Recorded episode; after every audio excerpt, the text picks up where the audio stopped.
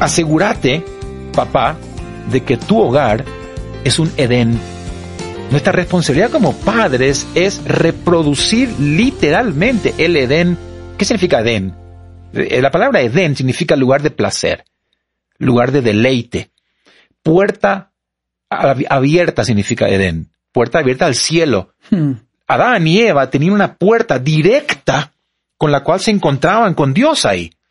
Y es esa puerta que tiene que estar abierta donde mis hijos pueden experimentar el amor, la gracia, el perdón. Pero muchas veces mi casa ni siquiera es, se convierte en el ojo de la tormenta, en una sucursal del infierno, donde hay eh, peleas, pleitos y, y contiendas constantes.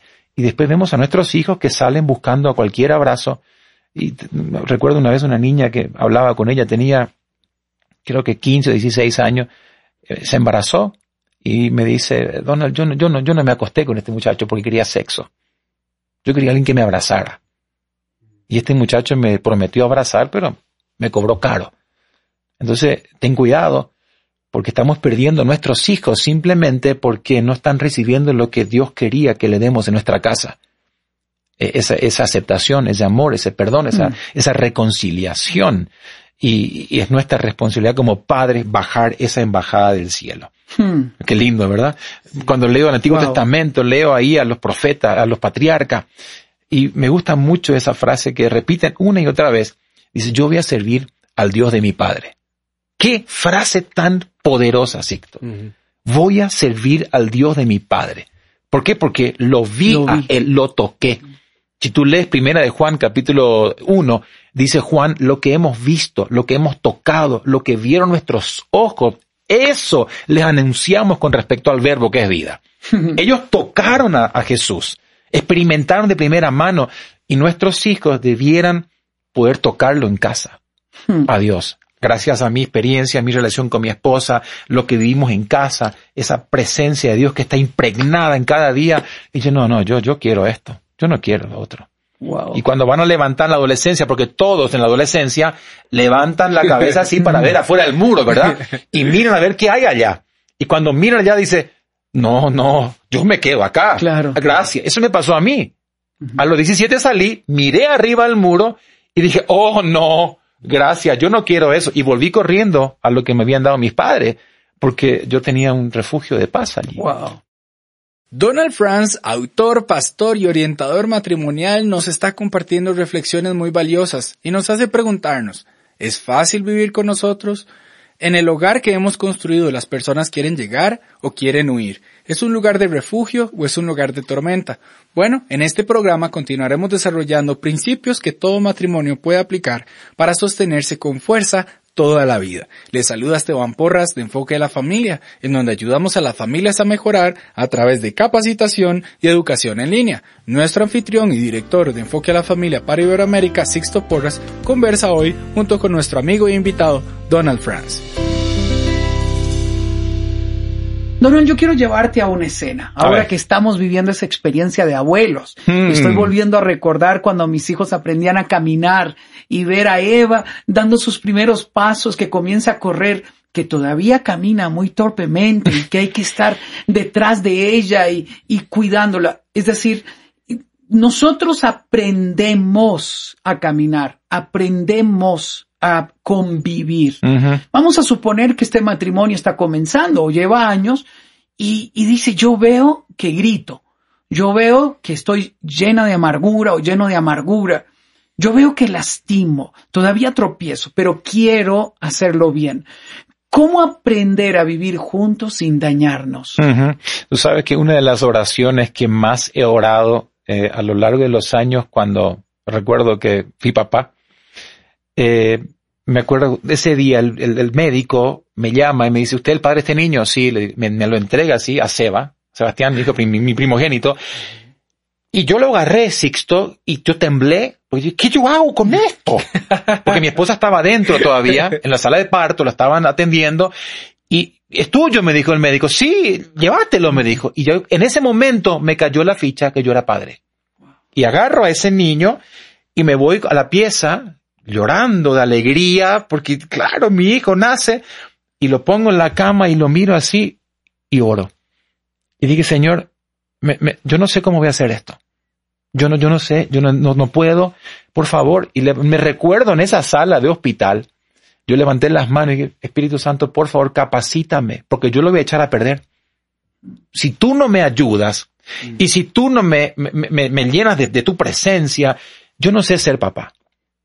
Esto, esto no es un juego, es algo muy serio.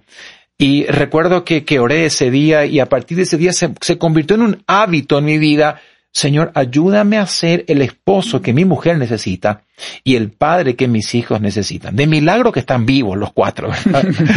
Pero este, Dios nos ha bendecido en una familia preciosa y le doy gracias a Dios por cada uno de ellos, pero yo creo que sin la ayuda de Dios, nadie debiera aventurarse a, la, a, a hacer una familia. Lo dice Salmo 127.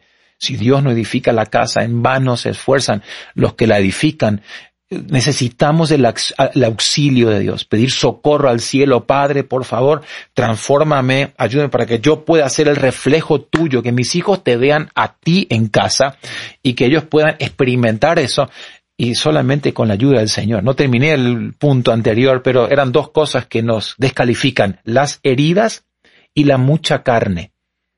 Uh -huh. Porque no hay vida espiritual, no hay vida de espíritu. Entonces tú tienes dos formas de vivir el cristianismo, o como un creyente carnal o como un creyente espiritual. Define creyente carnal para aquel nuevo. En Hay fe. tres tipos de personas en el mundo. Uh -huh. El hombre natural que no entiende, no sabe qué pasa, uh -huh. no conoce a Cristo. Uh -huh. Está el creyente espiritual, el que es guiado por el Espíritu. Y está el creyente carnal que aceptó a Cristo, pero sin embargo sigue guiado por sus impulsos, por su carne y por su voluntad no está subyugado, no manifiesta el carácter de Cristo. Y yo quisiera, quizás pudiéramos hacer eso, pero a todos los que se van a casar, ¿te vas a casar? Ok, vamos a ver cómo anda tu amor, tu gozo, tu paz, tu paciencia. Y le digo a las chicas que se van a casar, salgan con su novio, y ojalá que se le, se le rompa el carro un día de lluvia y se le pinche la rueda en la lluvia, a ver cómo trata ese neumático. Si patea el neumático en la lluvia, así lo va a hacer contigo tienen que abrir los ojos, pero nosotros somos ciegos, no queremos ver esas cosas, ¿verdad? Entonces queremos negar, porque yo creo que el, el amor empieza cuando nos casamos, porque ahí es donde empieza a tapar las falencias, uh -huh. ahí porque la, el, la, la, etapa de noviazgo es enamoramiento, es ceguera, no queremos ver realidades, es, es todo atracción física, pero el verdadero amor empieza cuando volvemos de la luna de miel, porque ahí tengo que ahora amarte a pesar de lo que tú te equivocas, cubrir tus faltas, como dice Pedro, ¿verdad? Y yo creo que la única manera es esa, entendiendo de que yo necesito el volver al modelo original. Cristo vino para que nosotros volvamos a ser el, a tener el carácter de Adán, lo que perdimos, lo que dañó. En la, en la, en la caída fue dañado nuestro carácter, fue dañada la imagen de Dios, pero gracias a Cristo ahora yo puedo recuperar esa imagen y puedo ser el reflejo de Cristo en mi casa. Hmm. Y que un día tú estés ahí, hmm. mira qué ejemplo te doy, eh, cocinando ahí eh, tus hijos y vienen y le mami, mami, ¿cómo es Jesús? Yo quiero conocerlo. Imagínate que preguntan eso, ¿verdad? Y tu esposa le dice, Jesús, ¿quieres conocerlo? Tú sabes que hoy va a venir en casa a las 12. Y tu hijo queda, ¿cómo? Sí, a las 12 Jesús va a venir en casa. Y cuando tú llegas a la casa, abres la puerta ella te mira, dice, le, le mira a tu hijo, ya llegó Jesús. Wow. ¿Entiendes? Y, y, y, tu hijo diga, mami, pero ese es papá. No, Jesús, si lo viste a tu padre, viste a Jesús porque él es igualito a Jesús. Mm. Y tu hijo dice, si Jesús es tan bueno, mami, yo quiero que entre en mi corazón. Antes de continuar con el programa, quiero recomendarle la serie 12 secretos para tener un matrimonio para toda la vida, tanto para padres como para matrimonios. Puede ver esta serie visitando el sitio series.enfoquealafamilia.com. Se lo recuerdo, visite el sitio series.enfoquealafamilia.com. Continuemos con el programa. Es un gran desafío que Así tenemos, Sixto.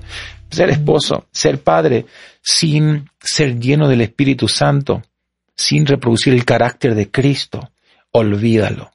Vas a dañar a tus hijos y lo vas a echar a perder y no te olvides que no son tuyos, son prestados por 18 o 20 años. que Dios te dijo, recuerdo cuando mi, mi esposa quedó embarazada del último hijo, y queríamos uno y estábamos ahí que buscando que sí, que no, hasta que me dijo, ¿sabes qué? Estoy embarazada. Y ella feliz. Y yo me recuerdo que yo salí en el auto, no sé qué hacer, y temblaba así, temblaba así. Cuatro hijos, Señor. Cuatro zapatos, cuatro universidades, cuatro colegios. Y sabe que Dios me habla. Y sabe que me dice, yo no te pedí que pagues los biles. Yo te pedí que me lo críes, que lo eduques. Y dije, Señor, gloria a Dios, es tuyo. y el Señor se hizo cargo y, el Señor es fiel, pero realmente es una gran responsabilidad. Como dice David, flechas en mano del valiente. Te dio 18, 20 años para escoger el blanco a cuál lo vas a disparar. Estás pensando el arco. Ahora, 18 años y eligiendo el blanco. Y muchos de nuestros hijos salen disparados al despropósito. Porque la culpa es nuestra. Entonces uno dice, ah, esta juventud loca. No, ¿dónde están los padres? Somos nosotros los responsables. Ellos son hojas en blanco que hay que llenarlas y hay que escribirlas. Y Dios nos dio a nosotros esa gran responsabilidad. ¿Qué le ponemos adelante? Esa es la cosa. Ay, Señor. Qué grandes principios nos ha compartido hoy el pastor, autor, increíble consejero Donald Franz. De verdad ha sido un privilegio poder tenerlo acá con nosotros en el estudio. Gracias. De verdad, ha sido increíble, ¿verdad? Así es, Donald. Mil gracias por estar con nosotros. ¿Podríamos terminar esta entrevista orando? Claro que sí. Por alguien que pueda estar llorando y diciendo, yo mm. quiero ese carácter de Cristo. Mm. Yo quiero que mi hogar se convierta en un refugio. Mm. Oremos por ellos. Amén. Empezando yo. Padre, gracias porque la familia fue tu idea fue tu diseño. Y después de haberla creado dijiste, esto es bueno y es bueno en gran manera. Yo te pido por cada matrimonio, cada familia que hoy está sufriendo y no están disfrutando ese pedacito de cielo que fue tu intención al crear el matrimonio y la familia. Te pido que traigas sanidad y que me sanes a mí, que la sanidad empiece por mí, que yo pueda cambiar y que nosotros podamos, Señor, dejarnos tratar por ti, Señor. Que podamos sanar esas heridas, que podamos perdonar a las personas que nos cortaron para no sangrar sobre nuestros hijos. Que podamos, Señor, recibir esa, esa capacidad de amar aun si no fuimos amados, porque tú eres la fuente de amor. Gracias por cada persona que está escuchando este programa, Señor. Declaramos que nuestras familias van a ser embajadas del reino de los cielos, lugar donde va a haber paz, donde se va a respirar tu presencia y que nuestros hijos te van a tocar en cada uno de nuestros hogares y te van a conocer allí en casa. En el nombre de Jesús. Amén. Muchas gracias, Donald, por estar con nosotros y gracias a usted por habernos acompañado el día de hoy. Me encantó ese ejemplo. Papá llega al mediodía. Que la próxima vez que usted vaya a casa, Jesús aparezca en la puerta. Un abrazo a la distancia. Soy Sixto Porras de Enfoque a la Familia. Hemos tenido una gran conversación junto con nuestro amigo Donald Franz acerca de cómo salvar el matrimonio y cómo salvar la familia.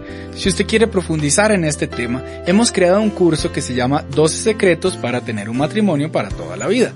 12 secretos para tener un matrimonio para toda la vida. Usted lo puede encontrar al unirse como miembro de nuestro canal de YouTube de Enfoque a la Familia. Si usted visita nuestro canal de YouTube Enfoque a la Familia, encontrará un botón que diga unirse y podrá disfrutar de todo este curso y descargar la guía del participante que usted puede llevar junto con su cónyuge o con su familia para aprender del tema.